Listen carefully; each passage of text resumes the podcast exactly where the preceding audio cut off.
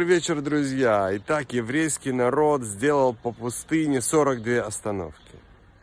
Основатель хасидизма Балшем Тов сравнил это с жизненным путем каждого человека. Что на пути у нас, у каждого есть 42 важных остановки, на которых мы делаем выбор. Мы делаем выбор между добром и злом. И Всевышний ждет от нас, что мы выберем добро и улучшим себя, улучшим этот мир. Но иногда мы можем ошибиться. И это не должно привести нас к отчаянию. Потому что любое падение ведет за собой подъем и взлет. И любая негативная ситуация может и должна превратиться в позитивную. Прекрасного вечера и отличного настроения.